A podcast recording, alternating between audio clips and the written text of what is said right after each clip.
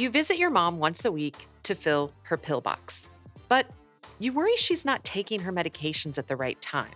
So you give her a call every day just to make sure. Or maybe your dad lives with you because he just isn't safe living alone. And it made sense since you have the space. Even though he doesn't really need much help with anything, you make his breakfast and lunch every day. And he calls you at work several times a day, usually needing help with the TV or the remote, or help figuring out which lunch he's supposed to eat for the day. I'm your host, Valerie Lynn. And if this sounds like you, you're a caregiver, and it's time to find your tribe. I'm so excited to welcome Carrie Aalberts, AKA Dementia Darling, to the show. And if you don't know her yet, you'll want to. She's worked in senior living for a decade and has a degree in gerontology and a passion for caregivers. This week's episode on finding your community as a caregiver kicks off our series with Carrie that you won't want to miss. Welcome to Desperately Seeking Senior Living, a podcast for sons, daughters, grandkids, and spouses who suddenly find themselves tangled in the search for senior living and care. If you like today's episode, don't forget to subscribe and check out our doable download in today's show notes for a printable summary of the show and a bonus tip from our guest. You're listening to our doable tips, short answers to your questions. Don't see your question listed? Send us a note. Then don't forget to subscribe so you never miss an answer. Hi, it's so good to Hi, have Valerie. you on the show. I'm so excited to be here. Oh I'm Oh my so gosh. excited. Carrie, seriously. Thanks for having me. Absolutely. I love your Instagram. I love the Thank work that you're doing. You are Thank you. helping caregivers. It's so freaking incredible because caregivers have a tough job, right? Don't get me started. The hardest job in the world. They- I- Absolutely. I, I bet they're so annoyed with me because they're like, don't call me like a superhero, but they truly are my superheroes.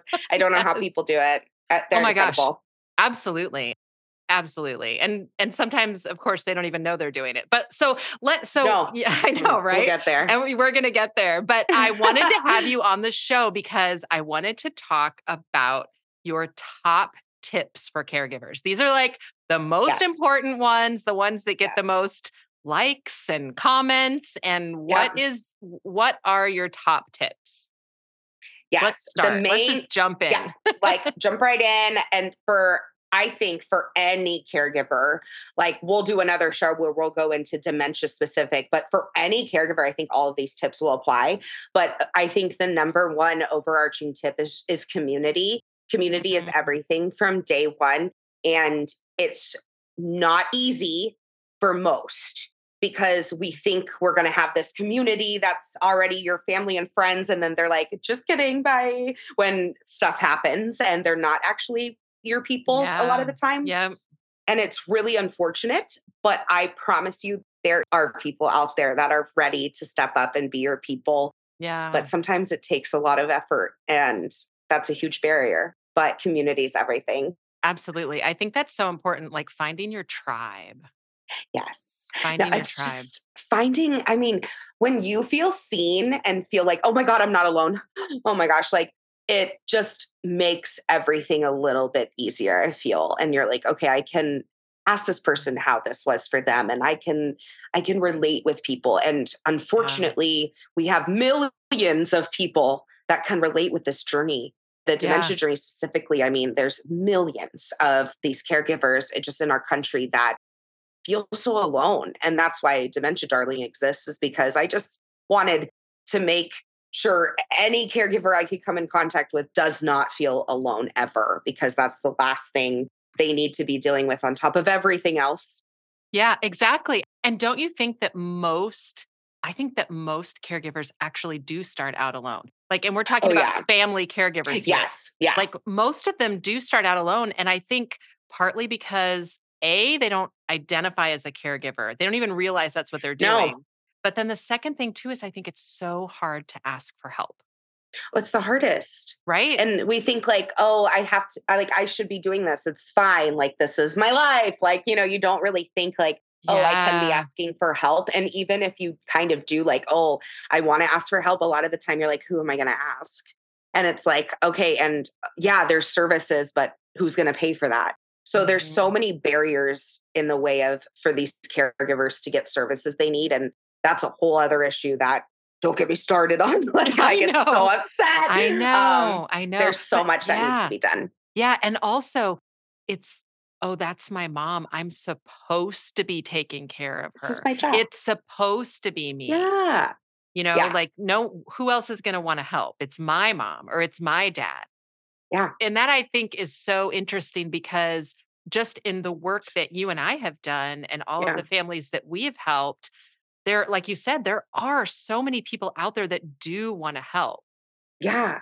I had another guest on the show, and one of the things she talked about was actually identifying your friends and family members by what they're good at. I love that. Right? Yes. Play into people's strengths. Yes. Yes. Yes. Yes. like like find the accountant. I know your dad's a lawyer. yes. Oh, call on Bob is what I say. right? Like who's Yes. the person in your family that loves to Yes. cook?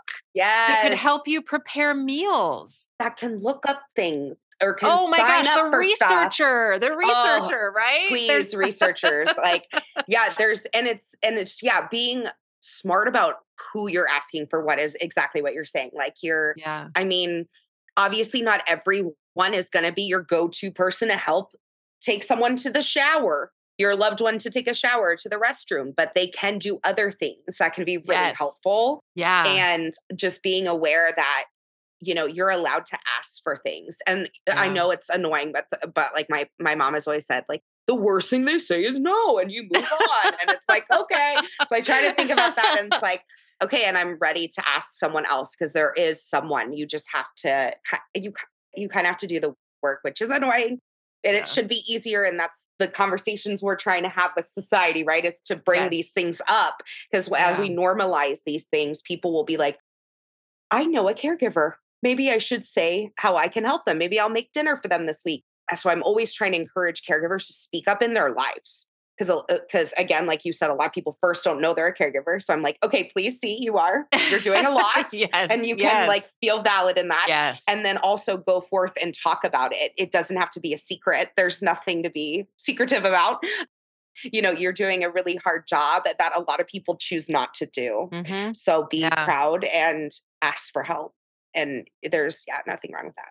Yeah, absolutely. And I think I think too like attacking it from that standpoint of who's good at what in in your universe Yeah. is also it makes asking easier, right? Because yeah. it's one thing to say I need help. Well, then I think a lot of people also don't understand like, well, how can I help or you know, and there's the it be, it becomes like this, I don't know, Grand Canyon of getting two people together like how are we going to help?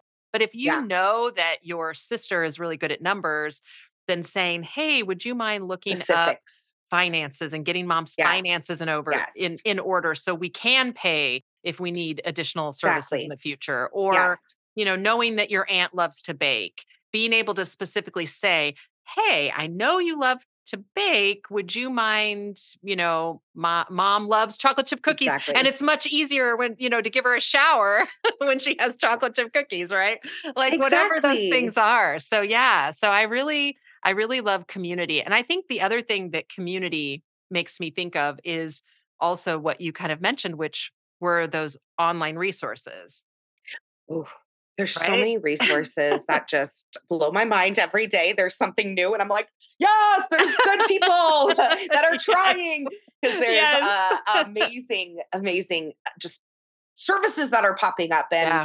foundations. And I'm just, I'm so excited to see that people are waking up a little bit. At, at least in our space, it feels like it. But I, I cannot stress how beautiful the social media community, specifically for the dementia community. I mean, Yeah. all caregivers, but the dementia community that I'm a part of is just the coolest. It is so supportive, so beautiful. I've I've just never seen such a beautiful side of social media because it can be really off-putting because you're like, I don't want to deal with trolls. I don't want to deal with that and this and that. But the dementia community is so real and so so positive and putting but also sharing it all and putting themselves out there which i have so much respect for and more, you know, caregiver pages every day. And you're just like, yay, people are speaking up and sharing their truth. And we need to normalize this and see it all over social media. Like Yeah. we see all the other stuff we see, right? So Yes. why aren't we seeing more caregiving? So, fi- you know, go on and find people that you see, like, oh my gosh, she's caring for her grandma too. She's caring for her dad. Message them. Yeah. Like they want people too that are going through the same stuff to, to connect with. I'm always trying to say on my page, like, message each other, connect. You know, if you vibe with someone in the comments, you know, message them. Don't be scared. I think, you know, we're all just looking to be, to feel seen and to have someone to go, oh my gosh, this happened. And they go, that happened to me a couple months ago. Let me tell you. Like, you know, so, exactly. and yeah. again, going back to not feeling alone. Huge. I mean, that's just the number Yeah. one thing. And and this is also why you and I do what we do, right? And I'm going to have you back on the show because I want to actually have you talk about some of those really amazing resources so we can pass So that many. on as well. yes. Yes. But yeah, I think I just absolutely love community uh, and and it's it's so important. It's so important. And and what you're Huge. talking about too on the boards, yes, there's of course the bad stuff. But I think we're all used to that now. Like we can go, okay, ignore the bad stuff, Yeah, right? Ignore yeah. that. But also feeling that you're not alone. Just like I I also have families on the show that share their personal experiences. And sometimes it's hard and I will I will tell you I have had families before that say, will say the truth. And this is nothing against them at all, but they'll say the truth and they'll say Valerie, can you edit that out? And and part of that is because maybe everyone in their family is not on their tribe.